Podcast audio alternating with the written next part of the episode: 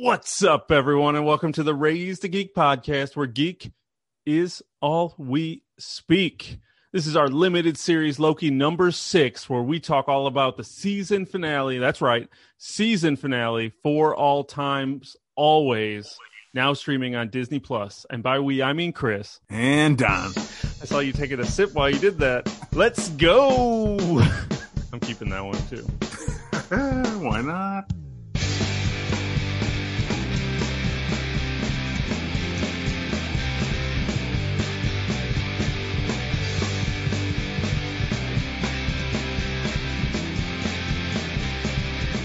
All right, Don, we made it. Six weeks of doing two shows a week. Loki number six, the season finale, which was a nice surprise to see coming, which we are going to talk all about it. Don, Friday night, how was your week, man? How you doing? Chris, what's up, my friend? Yes, once again, recording our final special edition episode of Loki, Loki number six. Uh, I'm doing well. Glad to make it to the weekend again, as always doing okay. Didn't get in that Friday nap like I talked about last time. I was like how important Friday naps are. Didn't didn't catch that one this time. Just other stuff going on in life. But uh I'm here for it as usual, ready to talk Loki with you, my man. Yeah, I'm pumped up. Been a long week. I had surprise vet bills and animal troubles that have now canceled a, a, weekend getaway in Oklahoma that I was super excited about finally getting out and about and getting some swimming and some hanging out with friends. And now it's got postponed for a couple more weeks to heal the dog. So, you know, yeah. that, that stuff happens when you got pets. we love we love pets, but they become priorities in life. Something goes wrong with your pet, you got to drop everything and take care of them you uh, gotta, you gotta. We love, so we love our dogs and puppies. Yeah, yeah, they're great. So I, I don't regret it, but yeah, it's one of those things where I'm like, Ugh. but that gives me a little bit because I was a little nervous about recording this and waiting for knowing that I'm gonna have to get up early in the morning to drive to Oklahoma. So I was super pumped about Not no more. Your dog said, "Nope, you're yep. staying."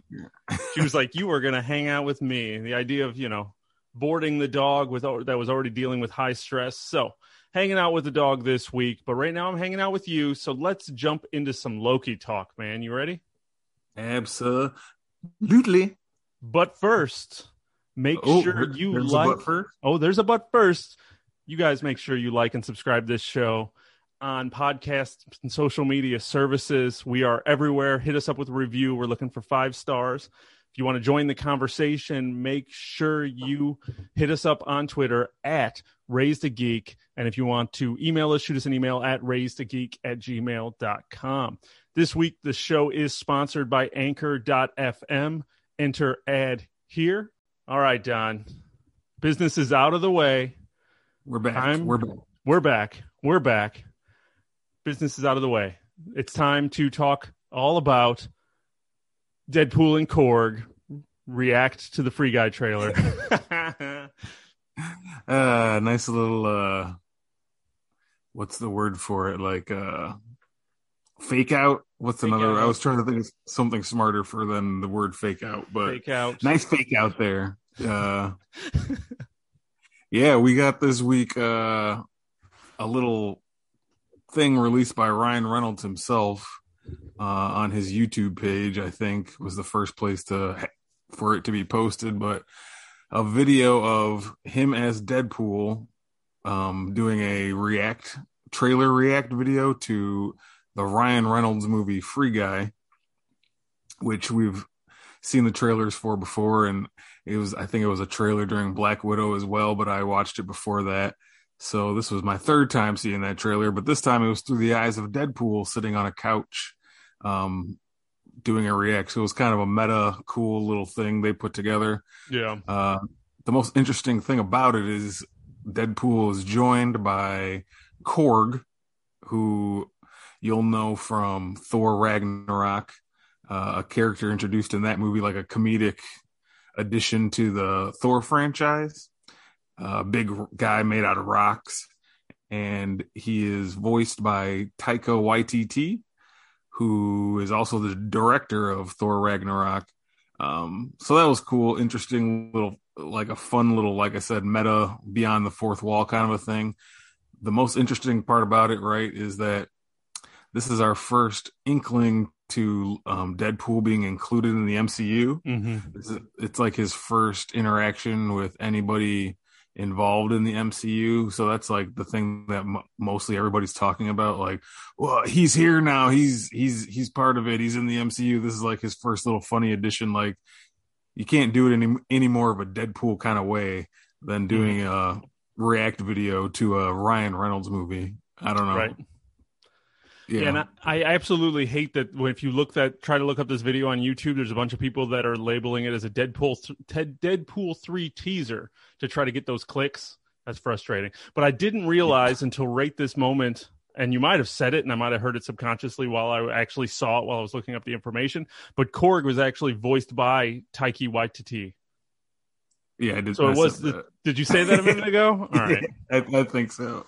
I pay attention yeah. to my buddy Don. you have to listen. You have to listen. I was trying to see who posted it first. You had me. Uh, you had me wondering, so I was trying to find an answer, and I stopped listening. But yes, that's it. Was entertaining for what it was. Yeah, and I mean, you could. They did this because Taika Taika Waititi is the villain in Free Guy, so it's like both of their movies. So it wasn't like an easy way for both of them to do it.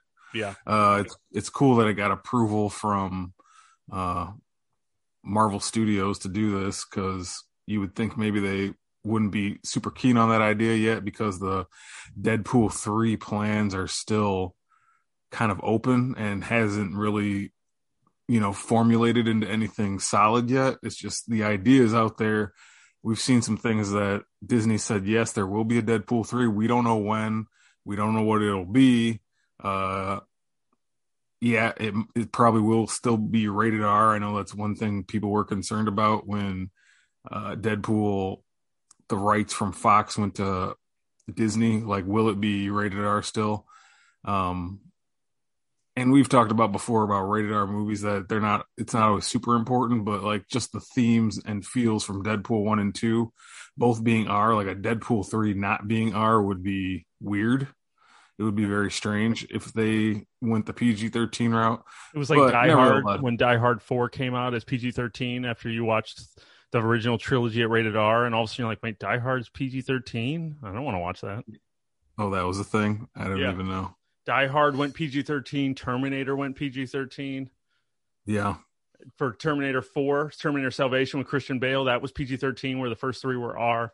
So sometimes it happens, but then it never works out well. Yeah, yeah. I think it's important that Deadpool three re- retain its like feel from the first two movies. So yeah, if they we'll have a way, to...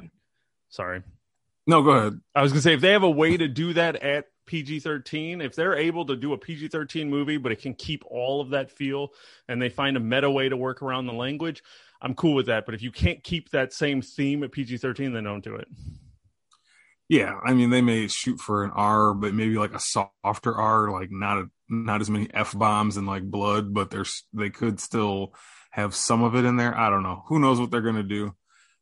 Like I said, we don't even know when Deadpool three will be a thing, but yeah. it's fun to see. It's fun to see this little like kind of a tease and window into knowing like yeah, Deadpool is a like part of the MCU in a way. Yeah, yeah, it was so super it was cool on that. They had some couple one liners. Some of the the the Taika Waititi jokes hit a little bit harder now that I know that that's who's voiced Korg. So that actually helps yeah. me now. Um, they they were funnier than I thought they were going to be. I was thinking like, oh, that's who directed Korg, but Korg, you know, obviously isn't a real being. It's a CGI creature, so that's you know that's where my brain was when I was watching it. So now I put it together and ha ha ha ha. All gentle. the puzzle pieces are finally fitting together in your brain. Yeah, it all worked together. I told you it's been a long week. It's been a long week. And Don, I want to talk about some Loki, man, because we haven't even had a chance to talk about this at all. So outside of a couple little texts of making sure you were able to go spoiler free before the episode dropped, first off, did you make it? Oh yeah, absolutely. Uh, on that Wednesday, this so Wednesday of this week that just passed when Loki was released, I like totally stayed off the internet 100%, which should be easy enough because I'm at work anyway, so I shouldn't be on the internet, but I do be. it all the time. Mm-hmm. Uh, yeah, but completely stayed off it because I know how people are and they like to spoil things. And they just, some people, I don't know what it is, just need to be the first one to talk about something and tell, you know, and especially on a show like on a show that's just available, you know, the night before at midnight, it just yeah. makes it so much easier to be spoiled. So yeah, I stayed off the internet the entire day until I was able to watch it, and it was glorious. Uh, for mental health reasons, I suggest everybody take a small internet break from time to time because it can be a terrible place. A good place too at times, but it can be a terrible place full of spoilers and crap like that. So yeah. I was I was very happy to avoid those. Now, was there anything that you stumbled upon after you watched it and resumed your social media ways? Did you see did anything pop at you quickly or do you think people were being cool? Uh, it seemed like I mean I'm using the internet mostly nowadays like um on our Twitter page for our podcast mostly. Yeah. A lot of the people I follow on there, I, after I went on the internet, after everybody seemed like, man, everyone was just being cool and chill about it. Uh, they understand that it's important to all of us to, you know, preserve these things like this, uh, especially something that may contain a surprise or big reveal. Like most like, people get the idea, like, like this got. show yeah so most people get that it's uh you know just being cool people and not spoiling anything. And still now going online now like only a few people are talking about it and it's it's been two days. So everyone's kind of being chill and, never, and letting everybody take it in at their own pace. Not everybody can watch it at midnight you know what i'm saying? So uh yeah it's been it's been nice to see. Yeah i i saw the youtube videos pop up relatively quickly um, so they were they came out pretty quick, but there weren't spoilers unless you clicked on them. So, you know, like yeah. the screen and the image and the titles weren't spoilery. Um, I I stayed away from everything as well. Not that I'm on as much, but I stayed away as well. But was able to watch it in the middle of Wednesday. I watched it for lunch, so yeah. I was like, I just got to get this in. I got to get it in. Well, unlike that, unlike all those thing, people on the internet, we are going to be very spoilery here in our conversation. Uh, we're going to talk about everything. everything. That's what we're here for. And I think by this point in this adventure, we are all on together. You should be ready for it. So hopefully, you watched Loki episode six what was it called? The He Who Must Be Not Named. Nope, for all time, always is what it's called. Um, I got Harry Potter on the brain for some reason. He must not be named. Yeah. But episode six of Marvel Studios Loki for all, all time, always. The finale, the season finale. Let's talk about it, Don. Overall, man, just a, just a simple, no, no, no diving into it. Was it everything you wanted it to be, or was it lacking? See, here's the thing. Everything I wanted it to be would have been like all this stuff that I could get into. Um, I wanted to see this. I wanted to see this. I wanted to see this. And like, they'll never make the perfect show for you, um, where you get every single thing you want. But as far as did it satisfy me and was I entertained? Yes, absolutely. Um, I thought that the show gave us a lot of answers and explanation that we've been waiting to see uh, since the beginning of this, and not even just the beginning of the series, but also since like the beginning of Phase Four. Uh, it's answered a lot of, you know, burning questions and just thoughts we've had, like some closure to some of those, but also opening the door to a lot of other things that are to come. Uh, and I feel like so far in Phase Four, what we've had three shows and one movie um, this show series as a whole has probably done the best at that. Uh, kind of scratching that itch a little bit for wanting to know what's going on and where we're going. Mm-hmm. Um, we got some of that out of the previous things, but like I said, this show just did it the best and has done it the most complete so far. Um, as a well, we'll talk about the series as a whole later, but this episode was very satisfying to me. Uh, I really enjoyed it. Watched it a second time today. One just to feel out a little better what we're going to talk about here, but I also just wanted to watch it again because yeah. I enjoyed it that much. Um, so yeah, what'd you think of this episode? Oh, it was great. It was what I wanted. The thing, the thing that's really interesting for me and this is not really spoilery for what we're what's coming up but don and i are, did already record our black widow conversation so we went all into that. That should be coming out a few days after you hear this one so definitely uh, make sure you subscribe so you don't miss it. But it's really crazy that we have this mcu movie in theaters and i would have never imagined that a show on disney plus was going to move the narrative along so much further than a movie. And all the feelings I got watching this finale of excitement and just wonder and wondering like I mean I watched this finale at the edge of my seat just wondering what they were going to do. I cheered at certain moments when elevator doors open. I was so involved in this and just so engaged in oh my god, what happened and what does this mean and what can I theorize about? And I spent last weekend sitting in a movie theater where I felt none of that. And it's just crazy that a Disney Plus show seems to be where the MCU at least as of right now is putting all of their phase four building in, in these shows. And it's just kind of crazy to me but it's it was it was great. Yeah. To expand on what you said a little bit i saw somebody a while back on the um good old internet that we were just talking about uh saying oh there's no way that in this show this will happen and what you guys think might happen could happen because it's it's a TV show. They want all their big stuff to be in the movies. Like Disney or Marvel Studios is is proving once again that like they don't care where they put their biggest stuff. They just want to put it out there and like they know the value of these shows is on the same level as their movies. Uh, we kind of thought the shows might just be bridges to the movies, like bridging one movie to the next. But this sh- this series kind of proved that you know, this is appointment watching just as much as any movie would be if you want to, you know, if you're a MCU fan and you want the whole story and some, you know, some of the most important things of the of our grand full story are being told on these shows. Um, so I really like that. I'm glad that there's multiple ways to take this in. Um, yeah, and yeah. well, people people don't people underestimate how important these streaming services are for these companies and how important like we are in a streaming wars at the moment where all of these people are trying to jump on how do we get people to subscribe. Netflix is panicking, trying to figure out as they're losing all of their shows as everyone's starting their own streaming services. And they're like, oh, we used to have friends. Now HBO's got friends. We used to have The Office.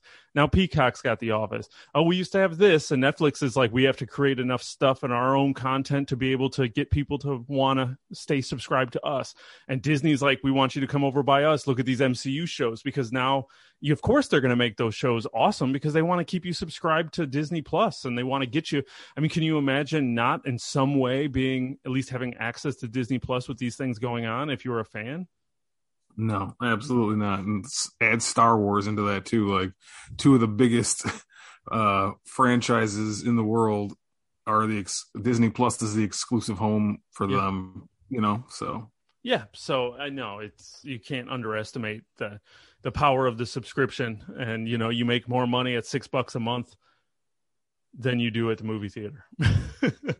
Because at that true. movie theater you might get the $15 for the movie ticket and you might make your little bit of money but six bucks a month never stops. It's true. It, i'm sure it adds up in the long run. But let's talk about this episode a little bit. Full spoilers. Like i said last chance to really dive out. Bail if you need to bail but hopefully you are still with us for the long haul because we got a lot to say and we're going to see how fast we can get it out because we're excited. Yeah. If you haven't watched Loki yet, press pause, go watch it. Trust us, it's worth it. And then come on back and hear our thoughts. And uh, we'd love to hear yours too. So let's go. So obviously, where they left us last week was uh, Loki and Sylvie basically enchanted Alioth and opened, parted the seas, and there was a castle, and that's where our big bad was located. And they headed on into the castle. So we picked up pretty much right at that point. But of course, the more interesting aspect is that we started this episode going through the Marvel logo with lots of quotes from past movies whenever they would show the actors during the uh, Marvel logo bumper reveal. And uh-huh. then they, we started jumping through a timeline and multiple universe. I mean, we started jumping through a timeline there a little bit until we realized that the castle that was inside Alioth was kind of like on a rock, and then it was like encircling it was the Singulary timeline.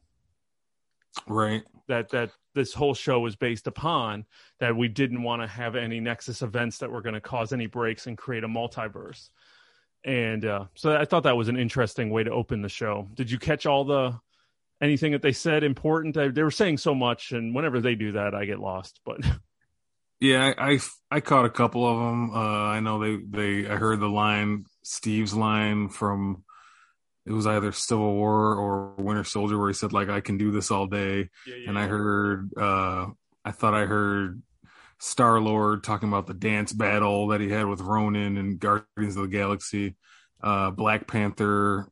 I heard in there a couple other ones. Yeah. They might have even been mixing them in with some other like real life things because I saw somebody said like they had a Neil Armstrong line in there or something like from mm. uh. U.S. or world history. Yeah. So that was cool. It was it was interesting. It was a hell of a way to start the episode, and then we go into a a shot of like fast camera through the cosmos, and you're seeing planets and ships and stars, and you kind of don't know what's going on. And like you said, then we see the rock uh, structure floating. Dwayne Johnson. Dwayne Johnson shows up because he's in everything. Uh, he's Disney. He's the big bad. He's the, the big, big bad. bad. It was the Rock, dude. That would have honestly, if those elevator doors opened and the Rock was standing there, I probably still would have lost my shit. Yeah, Black totally. Adam. He's in this. They're crossing uh, to DC. uh, that, that would have never happened. Uh, yeah, but then we saw the floating rock where the mansion or castle was. Um, and like you said, we're kind of just picking up right where the last episode left off. Sylvie and Loki walking up to the castle, which is you know a very cool looking uh, area. I liked I liked how that looked and everything. And they're talking outside, and you can tell Sylvie's kind of having a a moment. She even says she's having a moment because she knows her whole life has kind of led to this. This is what she's been waiting to do to bring down the TVA by any means necessary. And Loki's kind of in it with her. He's been on this journey as well. And I was super excited, man. I was like, man, they're just getting right into this because the castle doors open and they step inside. Everything in there looks, uh, you know, kind of menacing and dark. And you see some statues up, like hooded figures. You can't tell who they are. Um, and they're just moving in. And this is still the first 10 minutes of the episode. I'm like, yeah, man, they're getting right into it. And, uh, then Miss Minutes pops up all of a sudden, just like a boom, and she's right in front of our face, like, hello. yeah, how crazy was Miss Minutes on this show? Like, just yeah. from starting off in that first episode where she's just a propaganda cartoon character, and even just that little bit where she was talking to Loki, and you're like, all right, but by the end of this thing, she became this almost menacing, like, thing as she does here in this scene where she pops up to make uh, Loki and Sylvie an offer. So I know you were about to head there. I just needed to. No, yeah, we still we still don't we still don't even fully know what Miss Minutes is. Um, she was only referred to later in this as she. Like they don't say who how she was created or really what she is. So I wouldn't bet against Miss Minutes appearing in future things. I mean, I'm sure she will. Um, but yeah, she had a fun little scene there with Loki and Sylvie telling them, um, you know, talking about their journey and she, and that's the first time she brings up the name that we're gonna keep talking about in this episode, which is "He Who Remains." Mm. Um, and apparently, she's saying "He who remains" is who's here in this mansion in this castle, and who is uh, behind this thing. And he who remains respects your journey, but he has an offer for you. Um, and he basically Miss Minutes basically tells Loki and Sylvie, you know, who both have their swords out, they're on like high alert at this point. She she basically gives a deal to them saying, you know, turn around and walk away, and this is what could happen. He who remains can, and she's talking to Loki, can grant you um, everything you want, which is basically beating the Avengers uh, in Avengers 1. If we got rewind our minds to that when he was battling them in the Battle of New York, mm-hmm. she basically says, You can win that fight you can kill Thanos, you can be the victor and everything you ever wanted. And she says to Sylvie, he can make you have nothing but happy memories and this and that and makes every sweetens it and makes it sound all, you know, super good. Um, and Loki and Sylvie end up refusing this offer and saying, you know, it's fictional. Uh, we carve our own path now. Watching this scene, I was kind of thinking the whole time, would pre Loki Loki have taken that deal? or like right. is this just him his growth he's had through this show has he really grown that much or do you think like for a second he thought about yeah that sounds pretty good i would love to have beaten the avengers and like be the all-time i think he was 100% tempted because i mean you could see it in his yeah. eyes he was tearing up he was like oh my god that is all that i ever want and i really think it was a, a crazy moment for him listening to this offer going and knowing like he's fully bought into everything that's going on. So I think he 100% agreed that, yeah, this could happen, that she could do this and make mm-hmm. this a reality. And then they even sweeten the pot by basically saying, Sylvie, you can be with him. Yeah. You know, and you're just like, what? You know, I that just yeah. They amped it up because it was one of those things where you knew they weren't going to take it, but the fact that they were throwing that much at them when you know that's something that Loki's always wanted. And coming off of this show to throw Sylvie, like they were pushing hard for them not to go further. So it just amped up my excitement for going, what are we about to see? Yeah. Because they they just they pumped it up like crazy to get them to that point of turning down all that they've ever wanted. I mean, outside of Sylvie, who really this was the moment she always wanted, but Loki threw a wrench in her plans with their Nexus event and their feelings and all their stuff. So it was yeah. it was crazy, man. Yeah, it was it was funny during that scene. I was thinking in my mind because Sylvie was the first one who turned that turned it down. She was like the one who said it's all fiction, yeah. and then Loki said we we we make our own destiny from now on. In my mind, I was like, he was just waiting for her to say what she wanted to do. Like, yeah, in his mind, he would have been like, "Oh, that sounds pretty sweet. I should, I might think about that. Like, ooh, me win, me be the ruler of everything." And my uh, girl's here. Hi. right. He's like, wait. As soon as she said, like, in reality, if this was real life, as soon as she said it's all fiction, he could have turned to her and been like, "So what? It sounds great. Let's do right. it." Come on. We don't yeah. know what's behind that door. What if it's worse? Yeah, yeah.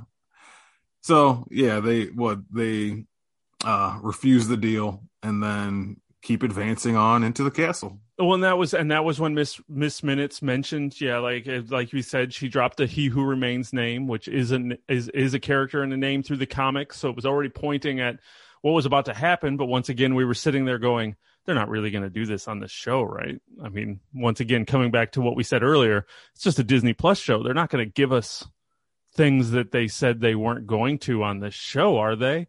And then the elevator and those elevator doors opened and they did. They gave us everything right there in that moment and it was so i yelled at the tv i said oh shit because i knew it just got real. Yeah. It just got real. Tell them what was on the other side of the doors don. Yeah man. Who was sitting jonathan majors sitting back there jonathan man. majors man and uh, i i had a reaction similar to yours as soon as the doors opened, I I just screamed at the top of my lungs like yes, and like slammed my fist into the couch. And I'm watching it with my show, uh, watching it with my wife, and she was like, "Calm down." like, "I'm sorry. This is just exciting for me. This yeah. is very exciting for me."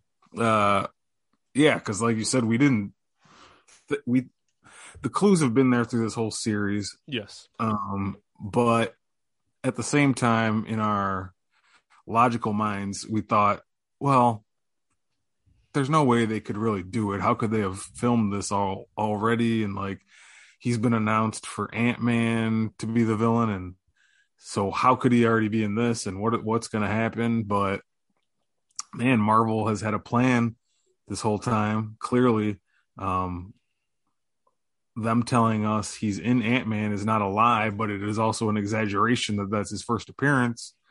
Um, or is it because those who know Kang, who will probably, I, I assume we'll just refer to him as Kang because it's easier. Yeah. Um, even though this isn't Kang, but it is Kang, and we'll get into that. But having him announced in Ant Man Wasp could be true, and it is true, but this is his first appearance in the MCU, and it's super exciting um, to see. And we're gonna talk all about him, but I don't know, man. I was just kind of blown away by the. But when those elevator doors open, like you said, it was kind of a not. It wasn't a big bombastic first appearance. When you imagine a villain appearing for the first time, like your mind thinks, oh, they're gonna do this all slick and and a big scene where they turn around and he's in his full outfit and like it's huge, but the choices they made, like the directorial choices, were just kind of from a distance, the camera back and the doors just open and you could kind of see him, but then you finally realized who you were looking at. And, you know, no big, no crazy music, no lights, no um big sounds. It's just him sitting there in a chair. And once you realize what you're looking at, you're like, am I seeing what I'm actually seeing? Is this, is that really? And, and then he stands up and he starts walking. Uh man and it was just a great it felt great. I don't know. Now now for a quick recap just for those who might not know jonathan majors is the actor who was originally cast to play kang the conqueror which is one of marvel's big bads. And he was originally announced as casted as kang in ant-man 3 so it was one of those things like, man, Kang, that's a big deal. And that's a big dude showing up in Ant Man. All right, cool. But then, as we've talked about many times on this show, there were lots of hints of Jonathan Majors, the actor, as well as Kang, the character. And this is just like, man, Kang is tied to Ravonna R- Renslayer. Um, there are all kinds of like, I mean, it was just screaming Kang. Like, but of course, we came back to, and we've said it on this show, they're not really going to do it here because they already announced him for Ant Man. Plus, it's a TV show.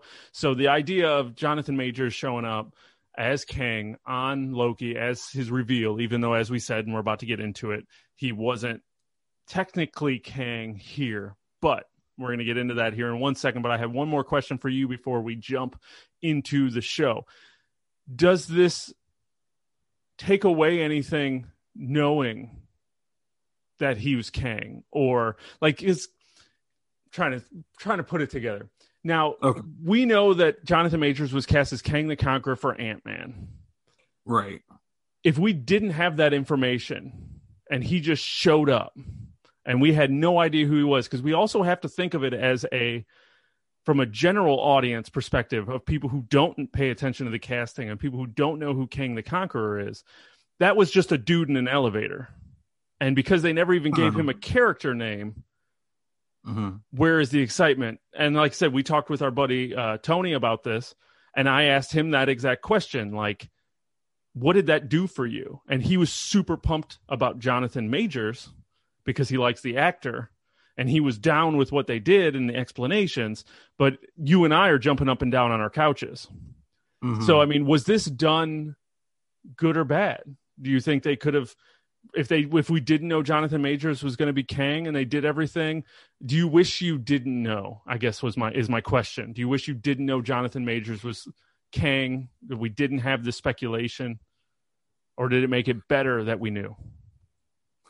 Um, it's an interesting question because it's hard to know what I would think if I knew it wasn't Kang just because I do, so it's hard to put my mind in that place where jump in like, the multiverse, jump in the multiverse, well, yeah. find that version of Don. Multi- my multiverse version of Don who didn't know uh, would probably look at this as also enjoying the actor. I I watched Lovecraft Lovecraft Country, which I know him from most, and like that guy a lot.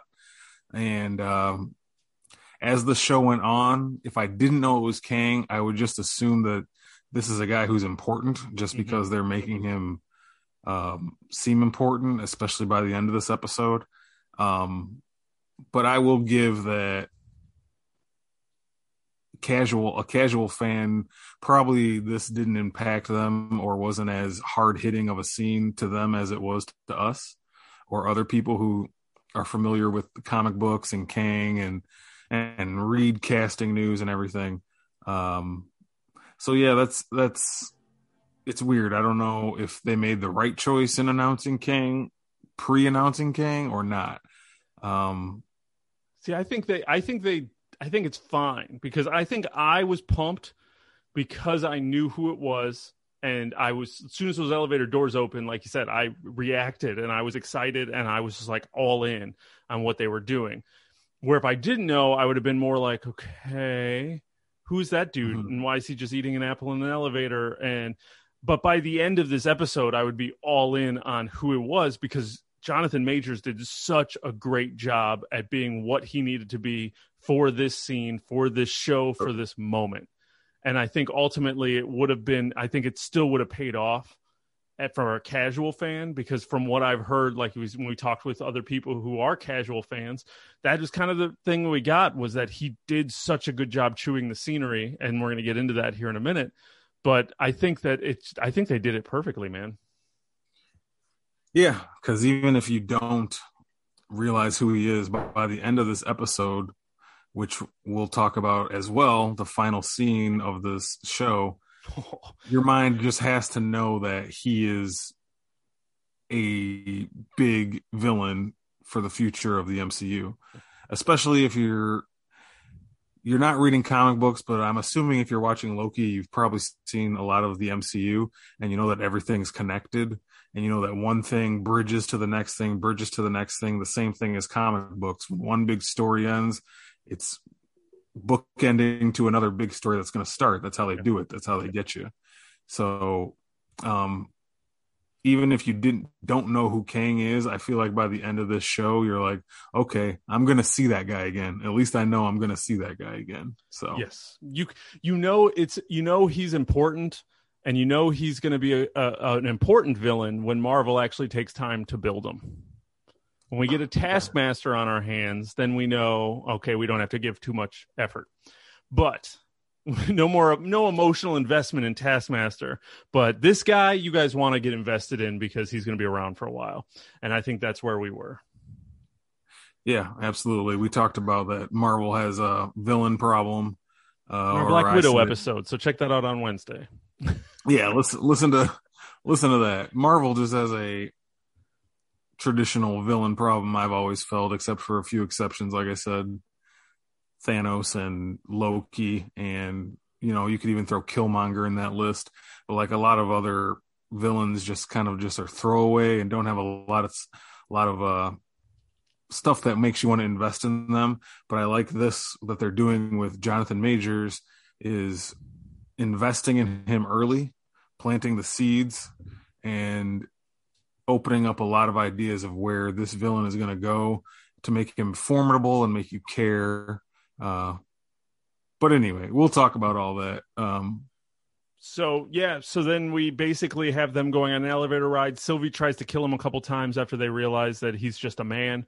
They're like, "Yep, you're easier to kill," but of course he keeps dodging out of the way with his temp pad and basically making it like, "Yep, nope, you can't kill me." And he was laughing and chewing the scenery and it was awesome. And i was just smiling my face watching this show. Uh, then they got up to his office where he really kind of went into a monologue and he just i don't know man he just went into this monologue about who he was and basically gave us a similar but different version of the propaganda cartoon we got in the first episode right I mean, his story yeah. was extremely similar to what they said, but just little tweaks and a little bit more personalization. But it was very similar, where basically he said he's from the 31st century. He said a bunch of names. I've been called Conqueror. I've been called Destroyer. I've been called all kinds of things. We're not going to worry about that, you know. And once again, kind of living up to that He Who Remains moniker and uh, he gave basically an origin of basically he was a scientist from the 31st century who then realized there were multiple universes there, was able to open a door and found out that another version of him in another universe opened a door. And at first all of the different universes lived in peace and they were just sharing technology and becoming better and bettering their worlds. And then there were versions of him that weren't as good that decided they wanted to conquer the other timelines which entered the multiverse war where they just started destroying destroying destroying and this was the version of himself that was able to basically close those doors and then he created the TVA to stop any uh, Nexus events from splitting off and opening the doors for the evil versions of himself to come into th- this timeline. So he kind of almost seemed like he isolated, from my understanding, and this is where I guess we can have a talk. It sounds like basically he isolated this universe from the other ones. So the other ones still are out there. Mm-hmm but he isolated this one and he's not letting any doors open. So he can't, these other versions of himself can't get to them. So he didn't necessarily wipe out multi, you know, other universes that are out there. They're just trying to find this one, right? Yeah, that's what it mostly seemed like. Um, all this Kang's explanation was super interesting stuff. Oh yeah. Uh, and honestly, if in this in the MCU going forward if stuff's going on that people might not understand that has to do with multiverse this is going to be the point where you can tell people if they don't understand like go watch loki episode 6 if you want a full explanation of yep. the multiverse because he, he like laid it all out there on the table he said this is how this works he was kind of telling it from the viewpoint of himself and he's like the central figure of all this um but one line I wanted to talk about that was really fun to me. Uh, at some point, he during his monologue, um, when he was talking about like he's protecting this timeline, Loki said Loki said to him, "What are you so afraid of?"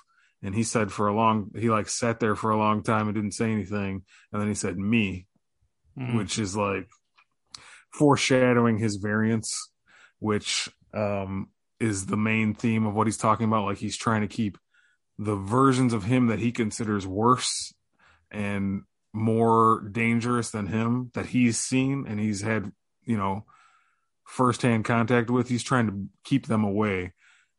This he who remains variant or not variant, he who remains guy, it's hard to understand it's hard to pin down what he exactly is. Is he a villain or is he a good guy? Or is mm-hmm. he like the classic villain who thinks he's the good guy? Right. Um, so you I found look at it very... either way. You can look at it yeah. either way with that idea that of what he was doing. Does that make him a villain? If he's taking away people's free wills, does that make him a villain, or does he just know more and protecting? And does that make him a good guy? So you know it. It depends on how you want to look at that. So it makes it a very gray character, which was interesting enough. But he also definitely foreshadowed that there were worse things out there than him. yeah, that was kind of the point, and um, he kind of told Lo- he told Sylvie, you know, one of the one of his good lines in there was when he yelled at her to grow up when she was talking about, you know, um, you ruined my life, and he was like, it's not personal. This is just what I'm trying to do. Yeah, uh, that was all great stuff. I don't know. I, yeah. I I I liked all every scene this guy did. Um, the, just the way he delivered the lines were so weird and and but so perfect at the same time. Yeah, like uh, some unexpected delivery there, and like some really long pauses in in his delivery of the lines, which started to feel uncomfortable, but in a good way. Yeah, like man, he's taking a long time to get to these to what he's saying, but it, like it works so well.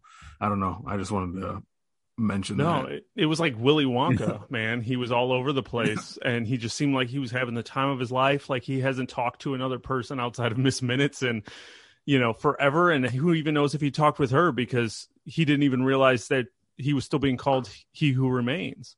When they mentioned that, yeah. he was like, oh, she's still calling me that? Okay, cool. Um, so, I mean, it's how long has it been since he even interacted with anybody?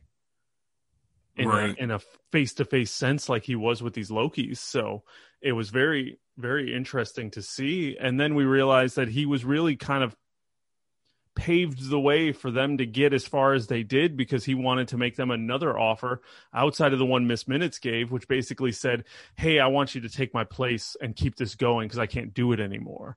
So once again, it kind of comes back to the Willy Wonka analogy where he's like, you know, take over my candy factory and you guys can just do it together and live and have all of the power that you want and keep the timeline going because I can't do it anymore you know? So then it became the giant struggle between loki and sylvie as loki is being offered ultimate power which is what he's been looking for and why he wanted i mean that was his whole plot from the first episode. I'm going to find the timekeepers and i'm going to take over the tva i mean that was his goal initially but then he's changed so much and had all these things with sylvie and sylvie was there to kill everybody so it's like what he's offering is perfect for Loki, but not for Sylvie. So then it became them butting heads as figuring out what are we going to do? And that I thought was an interesting swerve to throw at them as well. Yeah, it, it was. And that before that, like before, um, well, no, he made them the offer, but then at some point, um, he what happened was what he referred to as a threshold in the knowledge. Yeah, threshold had, in time. Like, a threshold in time. Uh, he'd been in all his scenes previously. He he like how he was able to dodge their attacks and know what's going on. Like he had this knowledge because he said he's lived a thousand, a million lives. Um, he knew everything that was going to happen, that has happened, this and that. That's why he's you know created this TVA and done all this, but at some point, some during their conversation, something happened where all of a sudden he just ceased to know what the future held. Mm-hmm. And that's one thing I was kind of confused about because we still don't know. I don't know if they'll explain this later. They probably won't. But like, what what happened? What happened that caused that? Was that just supposed to be a random coincidence that at this very moment he's going to stop knowing the future? Uh, I, I, didn't fully he, understand. I think that. he always hit that spot, and I think it was always what happens next or what version of him comes and takes over or something but i think that there was always because he even said you know no matter what you do i'll be back so you know he sure. was like you guys can strike me down but i'll be back you guys can do this but i'll be back because i've done it before so i think it just kind of becomes a thing where once you they hit kind of the end of time then it's like, well, what happens now? And yeah, I don't, I could use a little bit more explanation in that, but I mean, that was how I felt that it kind of was that yeah. it was still, yeah, I don't know what's going to happen here, but I do know I'm going to come back. yeah. But yeah, that's, that's a weak explanation. Yeah. Yeah. I, I, I think so too. But one way or another, that happened. And that's when Lo- uh, Sylvie finally found her saw her opportunity to be able to um, you know kill him mm-hmm. because that's been her plan this entire time is anybody involved with the TVA or once I find who's in charge of this thing I'm taking them out because the TVA basically ruined her entire life yep um, so you know she's never swayed from her mission and then so that does begin what you were talking about what you were alluding to the uh, clash of ideas between Loki and Sylvie. Um, Loki believes what the man, the one who remain, the man who remains is saying, and um, Sylvie doesn't, and they kind of have a they kind of have a moment where it's kind of escalating, and you can tell they're gonna about about to you know come to blows or you know some physicality is gonna happen. Loki doesn't want to. We know how he feels about Sylvie, and we think Sylvie feels the same way about him, but they're so separated mentally on what is the right thing to do here that they kind of have no choice. Mm-hmm. And um, so we do get a scene here, the only real action in this episode, but it is, you know, important action is them fighting each other. Uh, something we haven't seen yet because they've always kind of been on the same side. Well, we did see it early when they didn't know each other. Yeah. Um, been a couple episodes. Yeah. Yeah. I thought that was a good scene. Uh, the the choreography was improved again from yep. previous episodes. Both of them using their magic on each other and some sword play. Uh, yeah, that was fun. Mm-hmm. By the end of it, though, when it seems like Sylvie has gotten the better of Loki and she's finally going to get her kill shot in on uh, he who remains because he no longer has his knowledge. Um, Loki teleports in front of her and she stops short. And they have a pretty important scene there where we get some stuff that Loki says a lot of stuff that we all know he's been thinking and feeling, but he kind of confesses to um, Sylvie that he's not interested in the throne, which she's accused him of, that he's betrayed her. He's like, no, I don't want that. I, I'm not that person anymore. I've grown. The only thing I care about is if that you're okay. And that was a nice scene, right? Yeah, and I and I love the quandary they found themselves in, where basically he says, you know, you can't trust and I can't be trusted. So what do we do? And I thought yeah, that, that, was, that was you know just such a you know yeah that's exactly what it was you know. Yeah, that's what led to this whole clash between them is because that is the truth about them. Yeah, it's it's hundred percent true. Yeah, even he who remains said that Kang that he was alluding the whole time like who you don't trust anybody. Who can you trust? And like yeah she can't. That's been her whole that's been her whole life. She can't trust anybody. We were starting to believe she could trust our loki loki prime mm-hmm. but clearly uh at the end of this you know they have their first kiss which i noticed that sylvie initiated. So that was nice interesting. But um yeah but now then you find out about 10 seconds later why she initiated it. Yeah she kind of wants to throw him off his game because she's going to send him back through a time portal. Yep. Uh, because she steals the pad from Kang during the fight, and she sends Loki back through this time portal, um, so she can finally get what she wants. And it's like, ah, oh, man, this this uh, she just used his one weakness yeah. to kick him yeah. back to the TVA. Yeah, this road that they've taken together this whole time, she took advantage of it. Yeah. So then it's, it's like, did it mean did she just become the big bad of this show?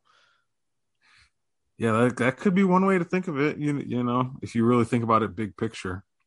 But let's circle back before we get to what happens when Sylvie was left alone with He Who Remains and we hit the yeah. end of this show. Let's jump back to our friends across time and the people at the TVA because we had Ravonna Renslayer who was sitting there trying to figure out what she was going to do now because we left her kind of hanging last week. Um, Mobius walked through the portal at the end of episode five, so he came back to the TVA and said he was going to burn it to the ground. So we had some good interactions with the two of them, basically, basic, basically, basically, basically saying, you know, hey, I want to keep the TVA going, and I'm trying to figure out what's going on. And Mobius saying it's not real. You know, we're variants. We had lives. We're this. We're that.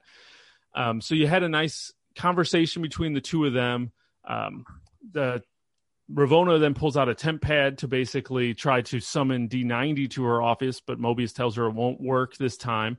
And everyone knows her secret, which was basically they showed in a previous episode that Mobius, when he was in her office, showed that he was signing stuff with a Franklin D. Roosevelt High School pen.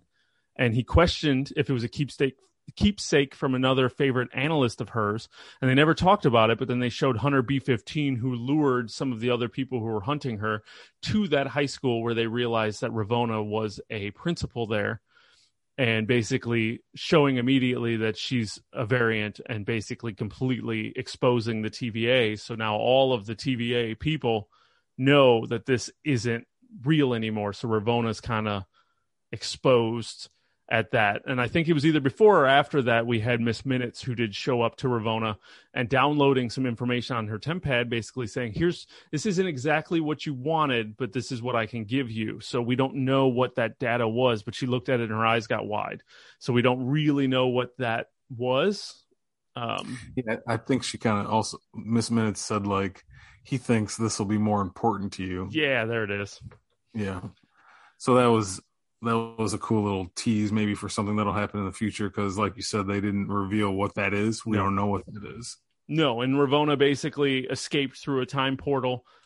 She you know eluded mobius when he tried to prune her and she got got kind of got the better and mobius was laying there like just do it. Come on. And i was like oh man you can't just prune owen wilson when he's just so vulnerable. It was funny to me that, that like that's the only action physicality that Owen Wilson had through this entire show. Yeah. And all he did was like try to hit somebody with a prune stick and got kicked in his chest and fall, yeah. fell to the ground. like, yeah. He's definitely not a fighter. The that one. No, but then then she disappeared through a time portal, and we have no idea where she went, what she's doing now. In the comics, Ravonna Renslayer is tied to Kang in many different ways, so we can assume that that's where she's headed, and she's once again going to be another popular character or a you know kind of come back around one way or another. Um, but I thought it was, yeah, the main focus of this episode was to talk all about Kang, He Who Remains, Loki, Sylvie, what they were doing, getting explanations of the timeline. But there was a lot of nice Loki TV show stuff like that. All that all stuff with Loki and Kang. That's all tied into the MCU larger picture. But I think a lot of the Renslayer, Mobius stuff, that's all just kind of Loki, the TV show. And I thought it was a nice way to balance these two things together to keep it all one. If that makes sense. Yeah, I agree. Um, the scene, those scenes were good just for the fact that they had to tie up a few of those loose ends.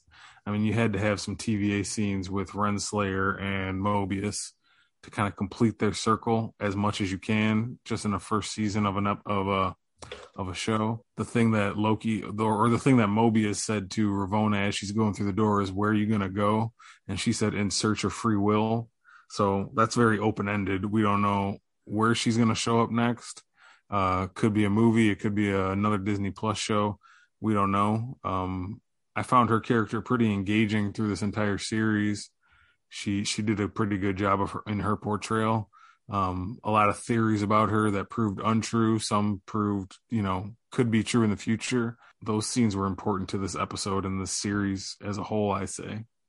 Yeah, man. So once we got through that, we hit up, uh, we went headed right back to Sylvie and He Who Remains, who was left alone. And basically, that was where I think I said something about it similar earlier, where she was kind of right there ready to kill him. And she's like, You're not going to beg for your life. And he goes, it doesn't matter. No, you know, he was like, you either take my offer and I go move on, or you kill me and I'll be back. It is what it is. He was just like when she said that, he was just kind of smirking, smiling, laughing. Oh, he did it perfectly. Like, no way, no way in the world is this guy begging for his life. Come on. Nope.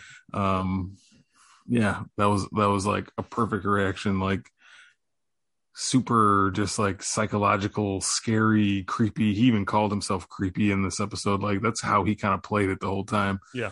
So I like I liked I liked that a lot. Um yeah, but then she does end up doing what she came there to do and stabs him with her sword. And then after that, as he's dying, I think we got the best line in this entire show. Oh, it made me. I, this I, entire I, episode. Yeah, I had another like audible. Oh, yeah, yeah. It was so good. He gave, he gave, her the little wink and said, "See you soon," uh um, which is like you know, the most badass moment. thing to do ever. Yeah, because everything he said now, you know, especially for those of us who have an idea of what's coming, like, yeah, he's like, I told you that this is what's going to happen and now this is what's going to happen you're going to see the variance of me that i'm i was trying to keep from this world because this you chose the path so now you know that's what's going to happen and i thought that was mm-hmm. great great line man it was so great and he just delivered it with that wink and that smile as he died and it was just like oh shit things just got real. Like we just didn't believe, and now we know why Kang the Conqueror was announced as the villain of Ant Man three, which made Ant Man three so much more interesting. yeah, for sure. And now we can kind of talk about. Um, I mean, we'll talk about the ending of this too, but um, I'm interested to see just the use of Jonathan Majors in general yeah. in the future of what's going on because he referenced not just variant. If he only referenced variant be like well it's Kang the Conqueror is going to be you know in this and this and this. He's the next big bad. But he said variants you know plural. Yeah, yeah. so meaning there's multiple evil versions of Kang or He Who Remains that are going to show themselves to us in future MCU projects. Um, and I I think that shows a lot of faith on Marvel's part in Jonathan Majors as an actor because they're basically telling us by saying this like this dude is going to be in a lot of stuff. Yeah. We told you he, we told you he's going to be in Ant Man and the Wasp as Kang. Great, Kang can be in that, but Immortus might be in Doctor Strange or uh, another variant of Kang might be in a um, post credit scene in Spider Man we still don't know who the villain is in Eternals. It could be another different variant of Kang who is the villain of Eternals. Like there's so many options right now of what they can actually do with this guy and make like his importance just go through the roof. And that's a really exciting thing to me, being a fan of him and this performance he just gave us in this 45 minute episode, mm-hmm. knowing what this guy could do with this character. Um, kind of in the way that Tony Stark connected everything up until now. Like Kang could be the guy, Jonathan Majors could be what connects, you know, MCU moving forward into what it's going to be. So yeah, I'm really became, excited by that. He just became Phase Four. yeah. I mean, realistically, much. he just became Phase Four. He's clearly going to, going to be uh, uh, the sticking point or the villain in season two of Loki. So we have a variant in Loki. We have a variant in Ant Man. Then, like you said, where else is he going to show up? Is he going to show up in Spider Man? Is he going to show up in Doctor Strange? Is he going to show up in Eternals? Is he going to show up? You know, where does he show up next, and how often, and how many movies? Do any of these movies need another villain besides him? Did he sign like a fifteen yeah. movie contract? Seriously, like the yeah. only movie I can, the only movie I can think of. I mean, I'm sure I'm wrong, but I don't think there's an Eternals villain announced yet. I and even if there was, I wouldn't know because I, I don't know yeah. the Eternals that well. Uh, Shang Chi, we know already has theirs, but like we all know Christian Bale is playing Gorr the God Butcher in Thor, so he's the villain there. Yeah. But I mean, Kang could be involved in that, and I'm sure Spider Man has its villains. But man, a post credit scene with Kang, it's not out of the question. And Doctor Strange, we don't know what's going on there. So, bottom line is, we think he's going to be heavily involved in the future of the MCU, and rightly so. He should be. After seeing this performance, like it's the best I've felt about a Marvel villain in a long time yeah, this debut was perfect and I was excited about it. And regardless of whether or not I wish I didn't know, it doesn't matter. I knew and it was great and I loved it. And like I said, that line delivery at the end just opened up. Oh shit, what is about to happen? And we got a little tease of it after that because then we showed Loki back to the TVA completely just distressed that he was left hanging and uh, just completely got used by his love for Sylvie. And then he got kicked through the time portal back to the TVA. And then they cut to uh, him just getting up running, like, I'm out of here, I'm running. And uh, he starts running. And then they cut to uh, because after Sylvie stabbed he who remains and killed him, we saw the timeline that was encircling the castle start to like break off. So all these Nexus events, and then they cut to the TVA with B15 and Mobius looking at their TemPads and the screen, basically saying, "This is you know crazy," and they're showing basically all of these timelines past the red line and basically allowing it all to happen. And they're like, "Is this really what we want?" And you know, B15's like, "This is what he wants," and they're kind of talking about real eerily, like, "Okay." What is going on and who are they talking about? And very questioning. And then loki shows up and basically says hey yeah we did something bad. We got to he who remains. We know who's behind it all. Um yeah so we killed him. And who's coming is worse. And he just basically laid out like all of his sins for them to just judge him on. And they looked at him and they said, "I'm sorry, who are you?" Which is not what you want when you're bearing your soul to somebody. You do not want them to yeah. say, "Who are you?" it's true. That was that was a little uh, swerve right there that we got. It really was. Didn't, didn't see that one coming. Um, and then it's what Loki kind of looking off into the distance with this glazed over look on his face, and the timekeeper statue that has been there the throughout the entire show has now morphed into um, something that looks more like Jonathan Majors, the actor, in his traditional straight from the comics Kang gear, mm-hmm. just minus the helmet. Um, it's like his war armor. So Yeah. I know we talked about this a little we talked about this scene a little bit before and I was like, I'm not sure where they are. Maybe this is just whatever. But like the more I thought about it, I just I I'm a was in agreement with you that yeah, now Loki has been transported probably to a timeline where Kang is running not trying the, to hide, yeah.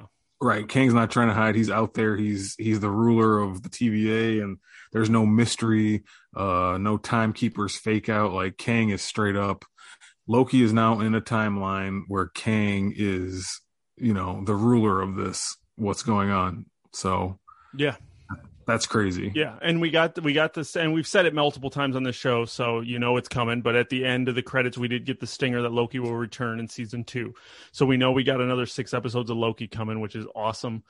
And this was kind of obviously what this season, next season, will be about. I imagine is Loki trying to get back to his Mobius and his TVA and Sylvie and fix something, but where does that lie into with all of the uh, Marvel MCU movies that happen that are all going to be directly in, impacted by this? Um, lots, so many questions, but yeah, I really, I do think I know I've heard it both ways. Whether or not that was the original timeline that just shifted and changed because she killed He Who Remains, or if Loki got shifted to another timeline I'm going to stick with he got shifted to another timeline and is trying to going to spend a season trying to return because that seems to me that makes the most sense that we'll have two Mobiuses out there. This version that doesn't know who Loki is, and we'll have our good version that I bought a Funko Pop of that's waiting for him to come back. Yeah, that does make the most sense because if if the whole if the whole timeline we know that we've been watching every MCU movie is like that timeline, the one that he who remains has been protecting. Like, yeah. bear with me here, hang with me on this this because yeah. it gets confusing. Yeah. So, so the timeline we've been watching is the one he who remains has been protecting. Um, I don't think that all of a sudden now what we're watching is a whole different one that Kang is the ruler of the TVA and everybody already knows about Kang. Mm-hmm. I still like that. Feel like our world is still separate from their world. Does that yeah. make sense? Yeah. And Loki's just Loki is now in that world and he has to find a way back. Yeah, because because uh, Sylvie, we were past the point of no return, the time mm-hmm. variance or whatever he called it. So Kang or He Who Remains didn't know what was happening. You could see in the background the splits coming because soon as they mm-hmm. passed that that time variance, you saw this timeline starting to split and starting to starting to split, and that's why uh, he who remains kept saying, "You guys got to make a decision. You know, we're out of time." And we were kind of at the end of time, so you had to make a decision. And then that was when she stole his TemPad and kicked him through the door. So I think that she had no control. Of course, when you're on a single timeline with no variances and no nexus events that are opening up new doors, you're going to go right where you need to go. But she opened that portal at the time when time was shifting and multiverses were starting to gain access. And you saw the splits in the singular singular timeline that we've been in. So it would make sense that she didn't know where she was booting him.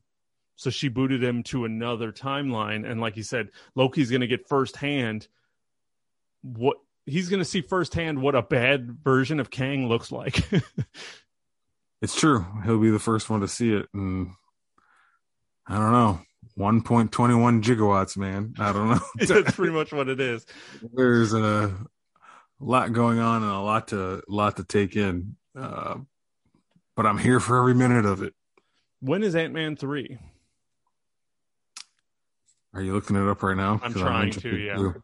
Um, we we know it's in phase four. It's one of these movies coming up, but I think it's 2023 still, is what IMDb says currently. Yeah, I mean, we still have Doctor Strange and Spider Man before that, which are both movies we think will deal with timeline multiverse issues before Ant Man comes out. Mm-hmm. Um, we still don't know the full story behind Eternals. One thing I keep thinking back to now, like it's funny how you look at things in hindsight, but like the Eternals trailer, there's a line in there where they say, We've never intervened until now. Mm-hmm. Well, now we kind of have an idea of why they're intervening because the timeline is jacked up. and yeah. um that could be what finally brings them out. Like everyone's had these things like well why didn't the if the eternals are this giant group who like is overseeing everything why weren't they there during uh ultron? Or why didn't they pop out during thanos's takeover? Like maybe that maybe that stuff wasn't as important as what's going on to them now. Maybe now the MCU timeline shift and multiverse war is something that finally wakes them up and they say, yeah, we're going to finally get involved. And I, this is all speculation. I could be wrong, but that would be so cool if that was true. Uh, we're definitely going to find out. One of the things that it's crazy to me about the Eternals is this idea too, is because we're thrown off from these movie releases due to COVID. So wasn't the Eternals supposed to be out? How does the Eternals line up? Like this year almost seems like the Disney Plus shows are ahead of the movies because Shang-Chi we're kind of I mean I'm really not I'm assuming that there's not going to be anything about this in Shang-Chi. Maybe not.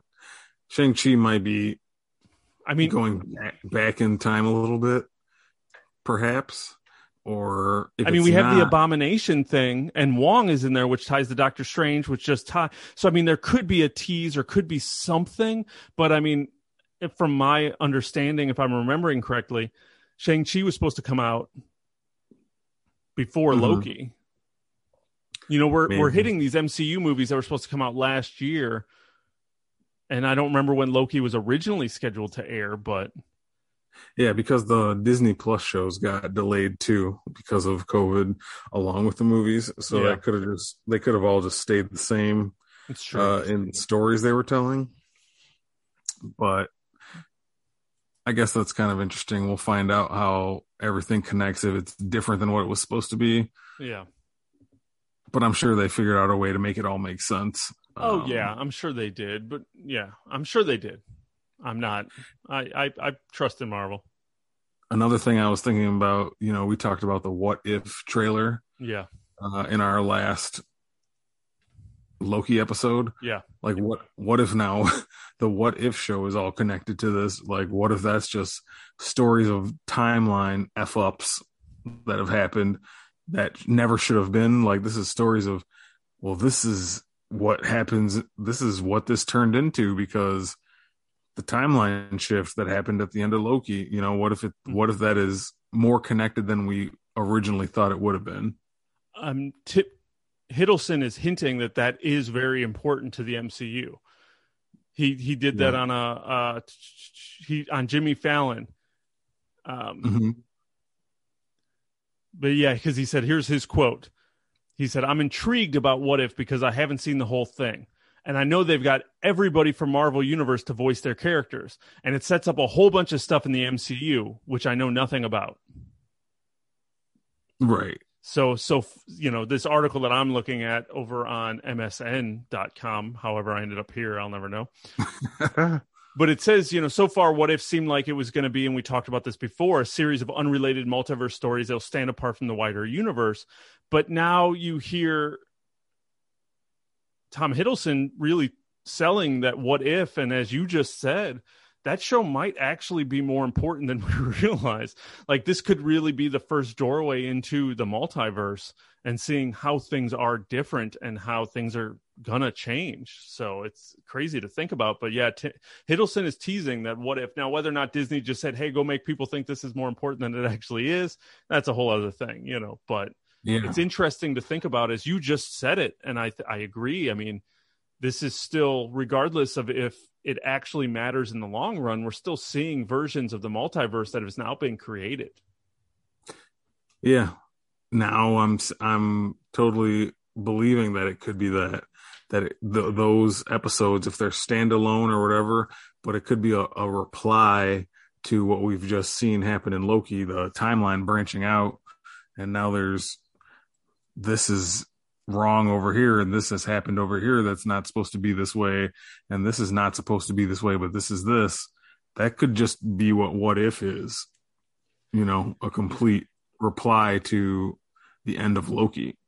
Can you imagine if the first episode of what if starts and it is an animated version of sylvie killing he who remains? And as soon as she plunges that knife in him we they cut to the watcher waking up and being able to like peer into things. Can you imagine how, dude? I would explode. I would I would I would explode if that happened. If I if all of a sudden they tied it in that tightly, that would be so so. Cool. Ooh, that that'd be pretty dope. Yeah, I would. I would be. Oh. You should write for you should write for Marvel Studios, my man, because that would have been that'd be that so cool. Been, that'd be nice if they did that. That'd be so cool, man. So overall, man, how do you feel about Loki? Where do you think? Last question, and we can you know move on with our night. But how do you feel Loki stacked up Disney Plus shows? Like we've gotten three now. We've talked about all of them here on this podcast. Well, WandaVision we missed, but we talked about Falcon and the Winter Soldier. You and I have talked about WandaVision. How do you feel about just Loki as a whole now that we've gotten through one season and is the first Disney Plus show that we're getting a second season on? So how did how did you think about Loki overall? Uh, I loved Loki overall, man. Um, I thought it was really good, minus some issues with episode three. Yeah. But besides, but besides that, I didn't really have any issues with it. It was a little, you know, lighter on the action and, you know, heavier on the exposition than Falcon and Captain America, or what was that show called again? I already forget. Falcon Winter Soldier. Yeah. And, um, you know, maybe on par with Wanda in that respect, but like, I think that the show was great. I feel like it accomplished what it set out to do, like a nice bridge between what was what we thought was going on and what the big picture of phase four really is like it really accomplished that. Um it may have served fans of the comics a little better than maybe casual fans. Um i can't speak for how, what a casual fan would think about the show because yeah. like we we immerse ourselves in the comics and everything. Um but for me it was very satisfying like beginning middle end. Um, I couldn't wait between episodes for the next one to see what was going to happen. Each each episode ended with a, a stinger or cliffhanger, whatever you want to call it, that really had you on the edge of your seat, waiting for the next week, one through six. Um, as far as ranking goes, and for the Disney Plus shows, I put this right there with WandaVision, which I really really enjoyed. Um, maybe even a little better. This one might have been my favorite one so far. Um, that's not to say anything bad about Falcon and Winter Soldier. I like that show a lot, but it was just like presented in a different way. And, you know, I might rank that at the bottom, but still a damn good show.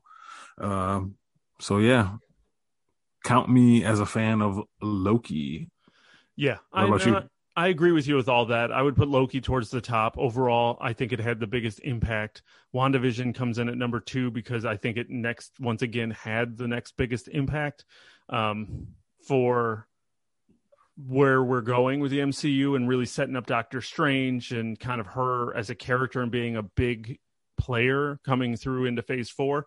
Um, once again, I'd put Falcon and Winter Soldier at the bottom, but that's not doesn't mean it's the bottom. The biggest thing with that one is we knew where it was going it was one of those things where it's like soon as you know, I mean, Cap handed Sam the shield at the end of Endgame and said, "Here, you go do it now for me." So I mean, they could have just went to Captain America 4 and had Sam be Captain America and we would have been fine with it.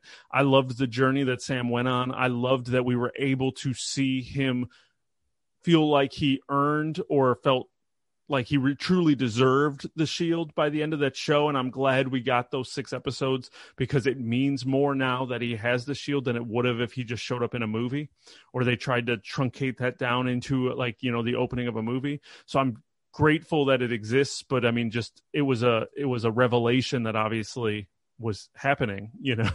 So i mean it had the smallest impact on phase four and where where the mcu was going and that's the only reason i would put it at the bottom. But no it was great, and I I'm I think Loki is known for being the better one because it's the only one that got the season two.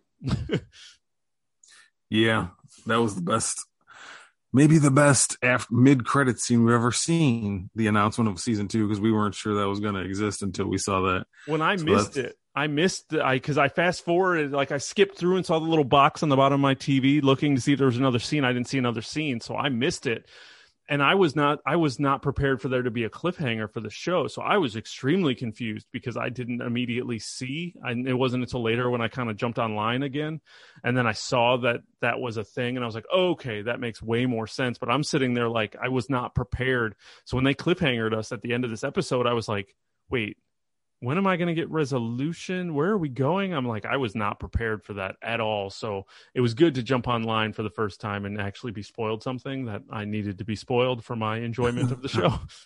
Yeah. Season two formally announced and we know what's going to happen.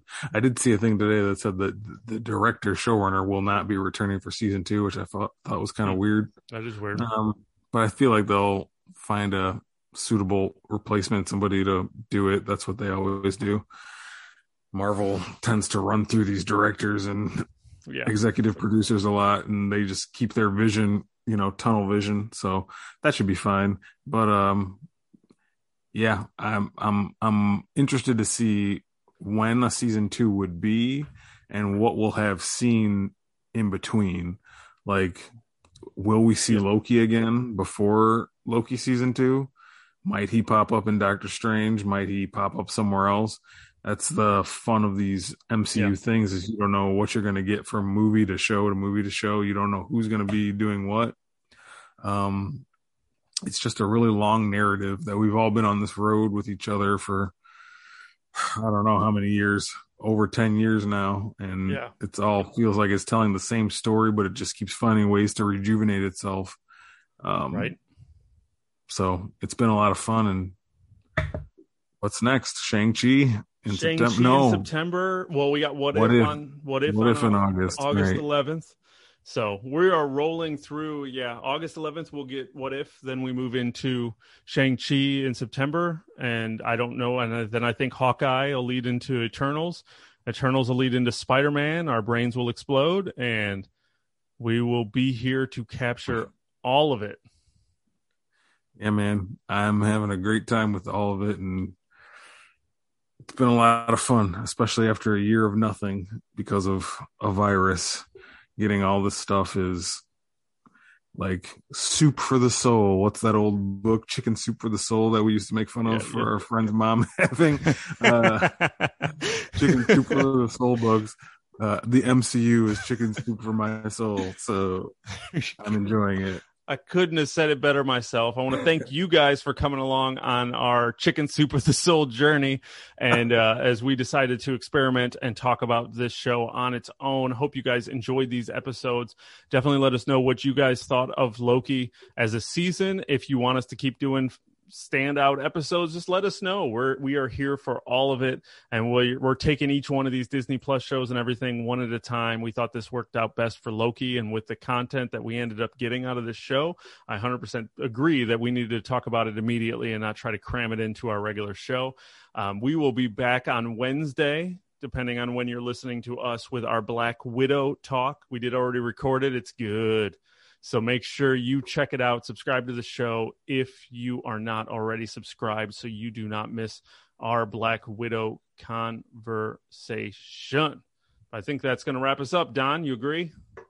Oh yeah, man, you said it perfectly right there. It's been a lot of fun. Loki's Loki was a lot of fun to talk about with you. We we both love this stuff, and uh, it's just fun to get your thoughts on it and open up to new perspectives. I'm I'm glad we both enjoyed the show, and I don't know. Thanks, Loki. Thanks, Marvel. There you go. Well, let's go see if we're going to play Warzone or Avengers tonight.